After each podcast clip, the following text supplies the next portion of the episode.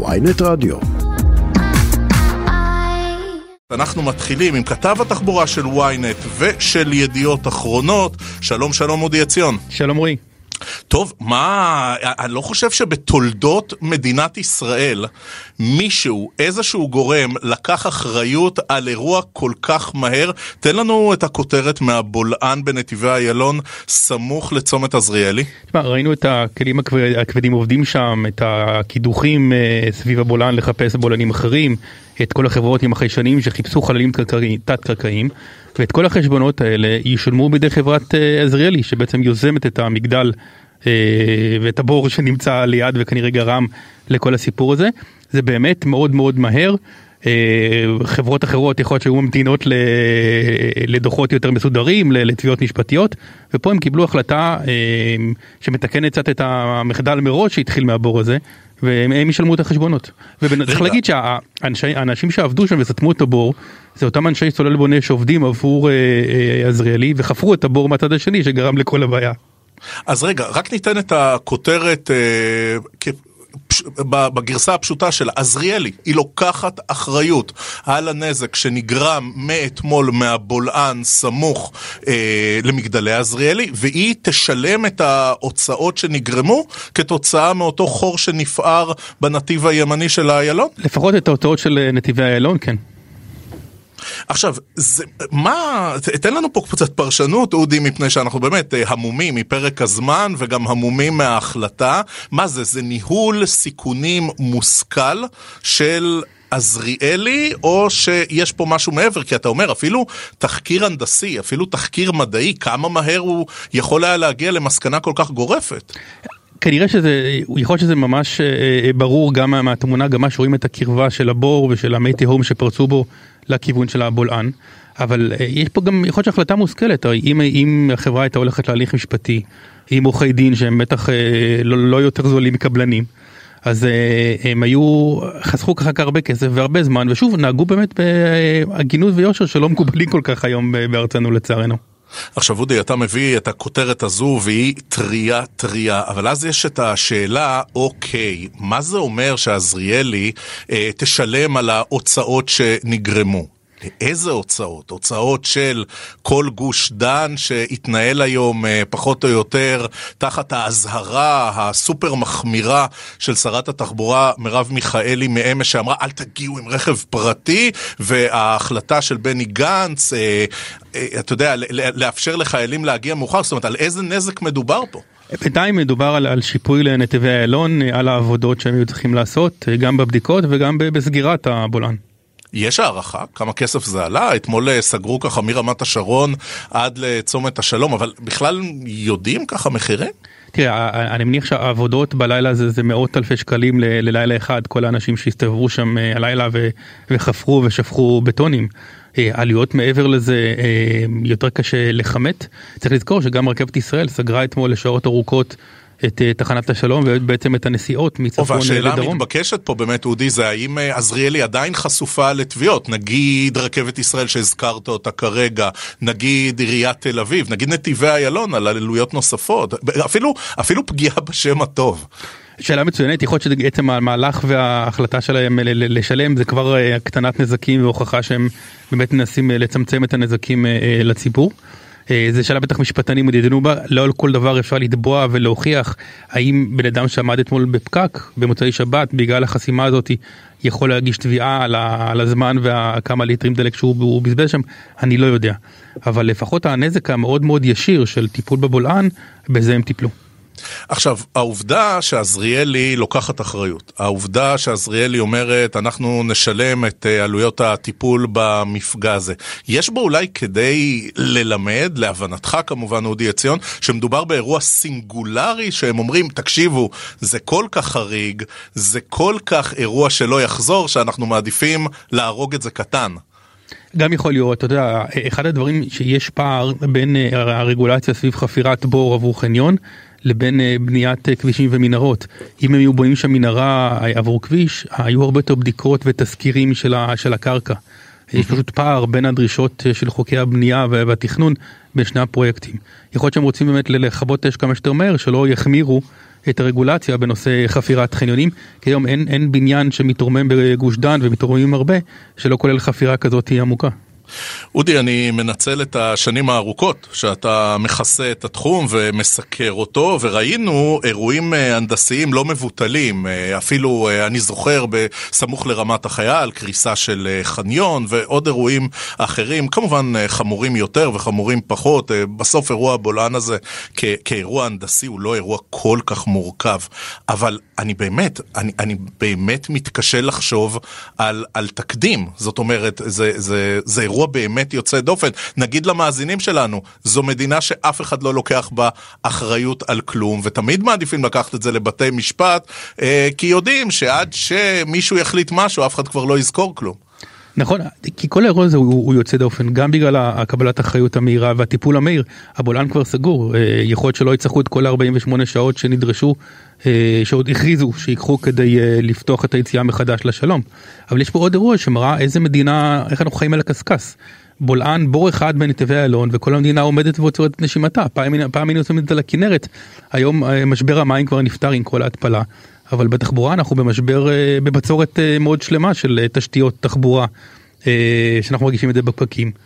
ולכן כן. האזהרה כל כך חמורה הייתה אתמול של מרב מיכאלי של אל תעיזו לבוא היום במכונות פרטיות, מה שאנשים באמת פעם ראשונה הקשיבו לממשלה ועשו.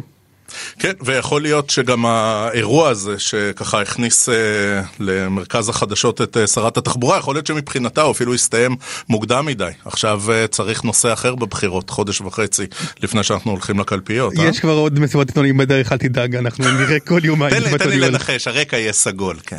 אה, כן. אודי עציון, כתב תחבורה של ynet וידיעות אחרונות עם הכותרת שעזריאלי אומרים, אנחנו אלו שגרמנו לבולען ואנחנו... אנחנו אלו שנישא בתוצאות ונשלם את הפיצוי, לא ברור עדיין איזה פיצוי, אבל נשלם להגיד, פיצוי. הם עוד לא החליטו את זה רשמית, אבל הם הודיעו לנתיבי אלון שהם משלמים. עצם התשלום הוא בעצם אה, הודעה. כן, וזו הכותרת שאנחנו מביאים באמצעותך למאזיני כסף חדש, הרצועה הכלכלית של ynet רדיו. אודי עציון, תודה, תודה רבה. להתראות. אנחנו נשארים באותו נושא. אומרים אה, שלום לסוכן הביטוח שי שדה, הוא יושב ראש הוועדה לביטוח כללי בלשכת סוכני הביטוח. שלום אדוני. אהלן, צהריים טובים. טוב, תן לנו רגע להבין. אה, האירוע הזה, אנחנו רגע נשתמש בו ל... כ- כדוגמה לאירוע, ואנחנו יודעים, יש לנו גם בולענים במקומות אחרים בארץ, בדרך כלל בכביש 90, סמוך לים המלח, במקרה הזה זה קרה ממש במרכז תל אביב. אה, כאירוע ביטוחי, אם החנות שלי נפגעה מאירוע כזה, העסק שלי, או בית פרטי, איך זה עובד? למי אני פונה? אז תראה, אני ככה אתחבר לאייטם הקודם שלכם ולמשפט שלך שאף אחד לא לוקח אחריות, אז אה, האמת שאם אנחנו רגע מנתחים את הסיטואציה של הבולען מבחינת אה, ביטוחים, אז יש כמה ביטוחים שצריכים להתייחס אליהם. בואו נתחיל רגע ברשותך מביטוח דירה, סטנדרטי, מה שרובנו מכירים ולרבים מהמאזינים שלכם כנראה שיש אותם, אז uh, כנראה שאם זה היה קורה, הבולען הזה בבית פרטי של מישהו, אז אה, אולי למרבה ההפתעה זה לא מכוסה בפוליסת ביטוח דירה. סליחה? אה, עוד פעם, עוד פעם? כן, זה לא... אני מתאר לעצמי שזה גם בית פרטי וגם בית משותף. אין לזה מענה בפוליסה סטנדרטית? נכון, אני מחזיר אותך ככה לקריסת המבנה בחולון לפני כשנה וחצי, אה, שהמבנה קרס, וגם לזה לא היה מענה ביטוחי. מקרה של בולען שנפער מתחת לבית, זה לא משנה אם זה בית פרטי או בית משותף, יהיה מכוסה אם הוא התלווה לרעידת אדמה מאוד גדול, לרעידת אדמה או לאיזשהו נזק טבע, לצורך העניין נגיד שהיה שיטפון מאוד מאוד גדול וכתוצאה מכך נסחפה האדמה ונוצר בולען, אז זה נזק טבע קלאסי. וזה כן מכוסה, אבל בולען שנפער לו... אז אם זה צמוד אסון טבע מכוסה, ואם זה אירוע הנדסי או פשוט נפ... נפערה הקרקע, אין כיסוי. בפוליסת ביטוח הדירה, הסטנדרטית. שלזה באמת אין, אין כיסוי. אה, אתה נתת פה כותרת, אה, אגב מאוד אה, מפתיעה, אני חייב להודות, שעזריאלי כבר ככה לכאורה לוקחים איזושהי אחריות על האירוע הזה, אז שם יש זה חשוב להדגיש שדווקא בפוליסות העסקיות הגדולות, בטח אם זה, אם זה היה קשור גם לאתר הבנייה שיש שם בצמוד, אז אפשר למצוא שם כיסוי דרך הרחבת צד שלישי או דרך הרחבת האחריות המקצועית של מבצע העבודות, שם כן היינו יכולים למצוא כיסוי ביטוחי למקרה שכזה, כי אולי לא בדקו את הקרקע לפני שביצעו עבודות וכן הלאה וכן הלאה, ולכן שם כן היינו יכולים למצוא איזשהו אה, כיסוי אה, ביטוחי אה, למקרה הזה. אבל בפוליסת דירה סטנדרטית אין כיסוי לבולען שנפער כך פתאום. אתה יודע, החבר'ה ב- בים המלח, אה, בקיבוצים והמושבים סביב ים המלח, מכירים את זה על בסיס יומיומי, הבולענים האלה מופיעים שם. עכשיו, שי שדה, אם חס וחלילה אה, אדם אה, נוסע בנתיבי איילון, לפתע אה, נפער בור והוא מוצא את עצמו בפנים, וגם דברים כאלה קרו לדוגמה בכביש 90 סמוך נכון. ל- לים המלח, מה קורה אז? אז פה במקרה הזה באמת הסיטואציה יותר פשוטה, באמת כאן יש כיסוי, כי בעצם יש פה כיסוי, זה תאונה לכל דבר ועניין, כי בעצם. הרכב נפל לתוך הבולען, או ניסה לחמוק מהבולען ונפגע בתאונה, אז כאן יש כיסוי גם uh, לרכב עצמו אם הוא מבוטח בפוליסת ביטוח מקיף, אז חברת הביטוח תישא פה בעלויות הנזק, אחר כך יכולה להיות, יכולה לתבוע אולי את, ה, את הרשות המקומית או את uh, נתיבי ישראל, לא משנה למי שייך הכביש באותו אזור, יכולה mm-hmm. לתבוע, גם אגב את נזקי הגוף של אותו, uh, אותה תאונה, אם חלילה היו נפגעי גוף גם כתוצאה מהתאונה הזאת, אז גם אותה היו יכולים uh, לתבוע את uh, פוליסת ביטוח החובה של אותו רכב, ופה באמת המקרה הוא מאוד מאוד uh, פשוט יחסית. אני חייב להגיד לך שאנחנו לדעתי בסוג של נס, כי אם האירוע הבולען הזה היה קורה 24 שעות מאוחר יותר, ביום ראשון בבוקר, שהעלייה הזאת, מי שמכיר את תל אביב יודע שזו אחת העליות הכי עמוסות אה, בכניסה לתל אביב, היינו באירוע אחר לגמרי, היינו באירוע, אה, לצערי, מזל שלא, כן. באירוע רב נפגעים.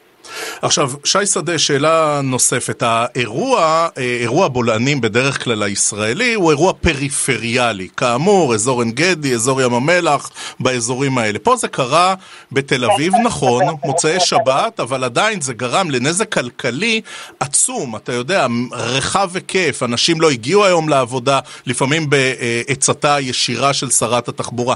עד כמה האירוע... הביטוחי הזה הוא רחב, עד כמה הוא מהדהד, כמה רחוק אפשר לקחת אותו מנפגעים הבוקר, נפגעים פוטנציאליים?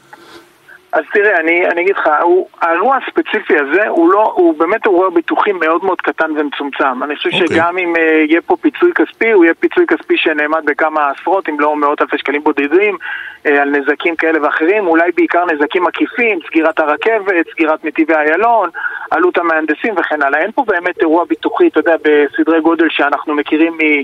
ממדינות אחרות, מקליפורניה וכאלה שקשרים נופלים שם, ששם זה אירועים של מיליארדי דולרים. אבל דווקא אני רוצה לקחת מהאירוע הזה לעשות איזה היקש, בסדר? כי דיברת מקודם על, על זה ששרת התחבורה באה ואמרה ש, שבגלל אירוע כזה קטן, אה, חבר'ה אל תגיעו במכוניות. בואו ניקח את זה למקום אחר. אנחנו נמצאים בשבר הסורי-אפריקאי, מדינת ישראל בנויה על השבר. ואם חלילה מחר יש לנו אירוע של רעידת אדמה משמעותית, אנחנו נמצא את עצמנו אה, פה בבעיה, כי המדינה, גם כמו אה, חברות הביטוח, לא ערוכות לאירוע שמדובר על קריסה של עשרות אה, ומאות של מבנים, כי אם ראינו מה קרה בקריסת המבנה בחולון, שוב פעם אני נותן את אותה דוגמה, אנחנו מבינים שהמדינה לא ערוכה לדברים האלה. ואם חלילה מחר יפלו פה עשרות ומאות מבנים, גם מבחינת חברות הביטוח, אני לא מדבר בכלל על זה, חברות הביטוח ידעו לעמוד בהתחייבויות הכספיות שלהם, בזה אין בעיה, כי יש מבטחי משנה בחו"ל וכן הלאה. אני מדבר מבחינה לוגיסטית. תדמיין שחלילה מחר נופלים פה אלפי בניינים. ובעצם אתה מבין שכל התשתיות ובעצם כל משאבות הבטון, פועלי הבניין וכן הלאה, הרי יופנו קודם כל לתשתיות לאומיות, לבתי ספר, לבתי חולים. אף אחד לא יבנה את הבתים של אותם לקוחות שייפגעו כן. מזה.